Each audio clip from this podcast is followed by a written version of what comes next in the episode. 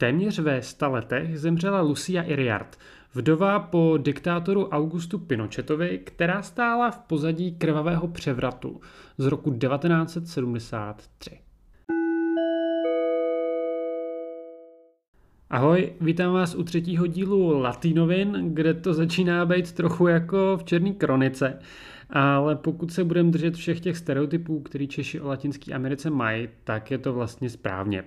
Dneska budu mluvit o další mrtvé osobnosti. V předchozím díle jsem mluvil o Abimailu Guzmánovi, jednom z největších teroristů kontinentu a dneska si vezmu na paškal Luciu Iriart. Ženu, která chtěla být takovou čilskou evitou, nicméně velká část členů by na ní nejradši zapomněla.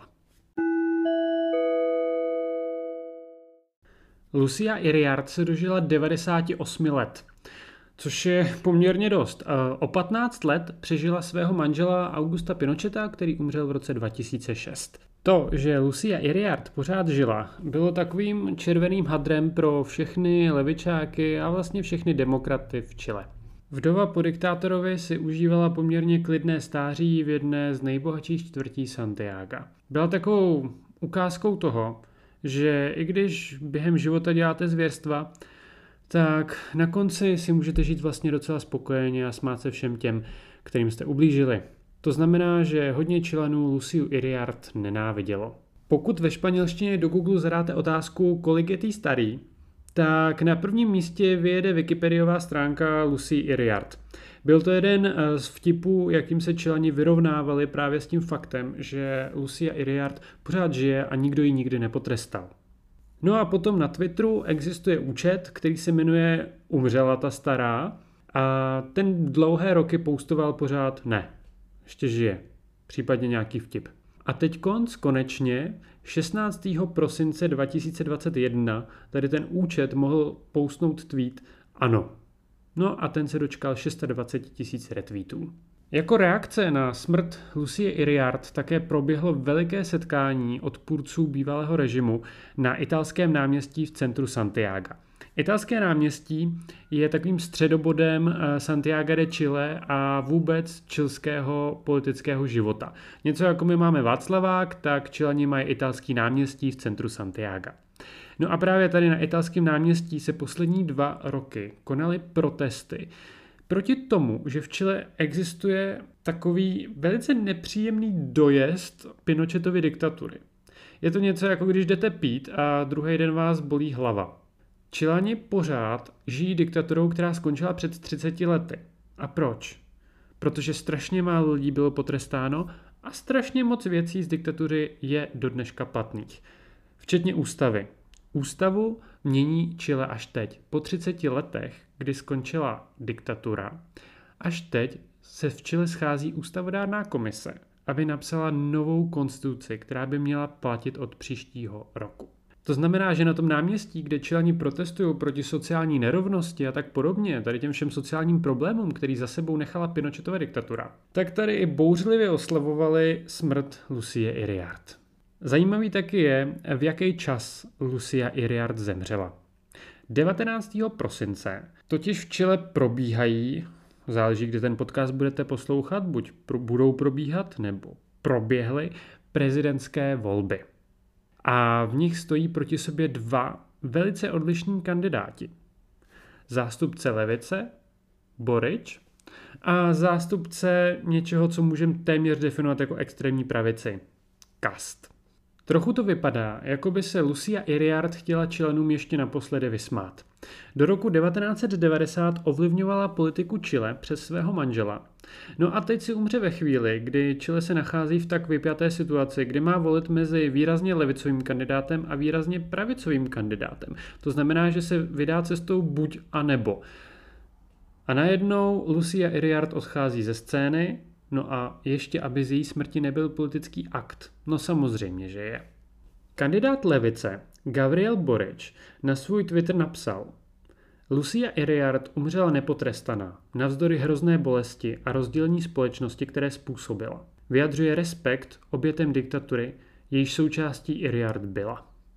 To znamená, že Gabriel Boric eh, vůbec nekondoloval rodině Pinochetových ale všem těm, kteří během Pinocheta zemřeli nebo byli mučeni.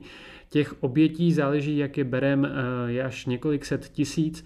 Vyloženě mrtvých čilanů, kteří byli zavražděni během diktatury, jsou zhruba tři tisíce, eh, další desetitisíce byly mučeny a další sta tisíce byly donuceny k odchodu. Naopak kandidát pravice Jose Antonio Cast se k smrti Lucy Iriart vyjádřil smířlivěji, ale řekl, že rozhodně nepůjde na její pohřeb. Jednak protože ji neznal a potom taky proto, aby z její smrti neudělal politický akt. Na to je ovšem už pozdě, což jsme viděli na těch věcech, které jsem řekl před chvilkou. Teď musí přijít zcela logická otázka, proč ty čilani tu Luciu Iriart tak nemají rádi? Abychom si odpověděli, tak je potřeba se trochu podívat do historie a na život eh, Lucie Iriart. Tak to teď ve zkratce uděláme. Lucia Iriart se narodila 10. prosince 1923 do bohaté rodiny českého politika za radikální stranu. Tady je možná potřeba udělat malou vsuvku, protože my Češi si moc neumíme představit, co to znamená radikální strana. My tu máme trochu jiný radikály, než mají lidi v Latinské Americe. Radikální strany v Latinské Americe jsou takový nevyspytatelný subjekty, který můžou být napravo, nalevo, uprostřed, můžou být liberální, vůbec nemusí být liberální, mohou být naopak konzervativní a tak podobně. Je to takový mix. Máme tu levici, pravici, no a pak tu máme radikální stranu. Zajímavý je, že radikální strana v historii poměrně dost často vládla, například v Argentině. Chile byla radikální strana taky párkrát u moci a konkrétně otec Lucie Iriart byl chvilku dokonce i ministrem vnitra. Zajímavý je určitě zmínit, že mezi předky Lucie Iriart najdeme i francouzskou šlechtu. Když byla Lucia ještě teenagerka, tak potkala nadějného vojáka Augusta Pinocheta. Ten pocházel ze střední třídy, takže rodina Luciu od sňatku s ním zrazovala. Nicméně eh, Lucia si nakonec Augusta Pinocheta vzala. Měla s ním pět dětí a pár let s ním strávila v ekvádorském hlavním městě Kitu, kde byl Pinochet na misi. Protože pocházela z bohaté rodiny, tak byla zvyklá na určitý životní standard, který jí Augusto Pinochet zpočátku vůbec nemohl nabídnout. Navíc Chile mezi lety 1970 a 1973 vládl Salvador Allende. Vůbec jediný socialistický prezident na světě, který se dostal k moci demokratickou cestou. Čilani si ho zvolili. Nicméně během tady toho socialistického pokusu se Chile dostal do ohromné ekonomické krize. Když už je v roce 1973 situace neudržitelná, přichází dějná role Lucie Iriart. Tehdy přiměla svého manžela, aby se přidal k postalcům z řad armády. Um, Pinochet chtěl původně zachovat věrnost Allendemu, ale pár dní před pučem změnil názor. Ve svých vzpomínkách napsal, eh, že ho ke změně eh, přiměla právě Lucia. Pinochet to popsal takovou poměrně děsivou historkou, která říká, že ho jeho manželka v noci přivedla do pokoje, kde spali jejich vnuci a řekla mu, budou z nich otroci, protože si nebyl schopný se rozhodnout. Dneska už nezjistíme, jestli tady ta historka je pravdivá. Nicméně souzní s eh, takovou všeobecnou představou o Lucy Iriart. Měla pověst, eh, že tahala za nitky víc, než by se očekávalo u běžné první dámy. Lucia Iriart měla rozhodnou a drsnou povahu. Dokonce byla schopná se zbavovat lidí, kteří už jí nevyhovovali nebo jí nic nepřinášeli. Neprojevovala nikdy moc soucitu a skrze charitativní organizaci, kterou založila, nakonec nejspíš pronevěřovala peníze v řádech milionů dolarů. Eh, což ji v půlce nultých let, dávno potom, co Pinochetův režim padl, přivedlo i před soud a na jeden den dokonce do vazby. Nicméně nakonec odešla bez trestu. Když si to shrneme, tak Lucia Iriart působí jako poměrně bezcitný člověk, eh, který dokonce charitu využíval proto, aby sám sebe obohatil. Dává to smysl i z toho důvodu, že vzhledem tomu, že pocházela z bohaté rodiny, tak chtěla žít v luxusu. A to se jí podařilo až právě po roce 1973. Takže motivaci pro to, aby podpořila svého manžela v puči proti socialistické vládě, tu máme úplně jasnou. Lucia Iriart eh, milovala nákupy, na které jezdila i do Evropy, zbožňovala boty a klobouky. Byla taky posedláčem opáté a často se vydávala na cesty do Londýna. Tady si neodpustím jednu historku. Údajně všechny čilské firmy, které vyráběly boty, tak museli nejprve předat prototypy svých výrobků Lucii, aby si vybrala, které boty se jí líbí. Ty se pak rok nesměly vyrábět a až po roce se mohly dostat na trh. Takže Lucia Iriart měla údajně vždycky i naprosto jedinečné boty, které zbytek čilenek nosit nemohl. A taky se říká, že její sbírka bot čítala několik tisíc párů a také, že rozšiřovala svoji sbírku šperků. Potom všem už asi nikoho nepřekvapí, že velice ráda oblíkala Chanel a Dior. V tomhle právě vidíme určitou spojitost s Evitou. Evita taky eh, měla jistou charitativní organizaci, přes kterou eh, se platily věci, které nebyly úplně charitativní a zbožňovala luxus. V tady tom si ty dvě vlastně jak si rozuměli. V tom, ale jak je vnímá historie, to je už něco úplně jiného. Zatímco Evita je uznávanou osobností, ačkoliv byla představitelkou téměř fašistického režimu, tak Lucia Iriart byla představitelkou fašistického režimu, ale rozhodně na ní tolik lidí v dobrém nevzpomíná.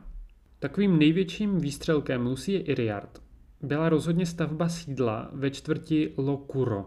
Už tehdy, když se ten dům stavěl, tak to byl takový skandál, že potom rodina Pinochetových musela tady tu nemovitost předat armádě. Proč? E, protože v projektu byly sauny, bazény, soukromá nemocnice a dokonce i protiletecký kryt. Dneska eh, se tady té budově říká klub Militar a dodnes patří armádě. A abychom si udělali představu o tom, jak velké to sídlo je, tak eh, se stačí podívat na webovky klubu Militar, kde najdete následující informace. Jsou tam rozepsaný, já jsem to spočítal, aby to bylo úplně jasný. Takže můžete si tu pronajmout 11 sálů různých velikostí, které jsou pro 10 až 400 osob. Eh, kdyby se v paláci konala jen jedna akce na jednou, tak na ní může dorazit 1208 hostů. To není rodinný dům, to je prostě obrovský palác. Lucia Iriart se nakonec musela spokojit s mnohem menším sídlem, ale rozhodně neměnila prostředí, zůstala v jiné, také poměrně bohaté santiářské čtvrti. Život eh, Lucie Iriart eh, byl výrazně spojený s režimem. To znamená, že když v roce 1989 Pinochet prohrál referendum a musel předat moc demokratům, Lucia začala mizet ze scény. Po smrti diktátora v roce 2006 se uzavřela ve svém sídle ve čtvrti Ladesa a pozornost vyvolala až v roce 2013. To je taková jako hodně hezká epizoda a myslím si, že stojí za to jí zmínit. Když v roce 2013 zemřela Margaret Thatcher, tak se Lucia Iriart rozhodla kondolovat Davidu Cameronovi k té obrovské ztrátě, kterou Velká Británie musela utrpět. V dopise, který poslala do Downing Street 10 a vzpomínala na setkání s bývalou premiérkou, která měla k rodině Pinochetových velice blízko. A dokonce před televizními kamerami řekla, že Pinochet vrátil Chile demokracii. Ta kondolence byla jen dalším důkazem toho, že Lucia Iriart svoje svědomí rozhodně nespituje a popel si na hlavu nesype.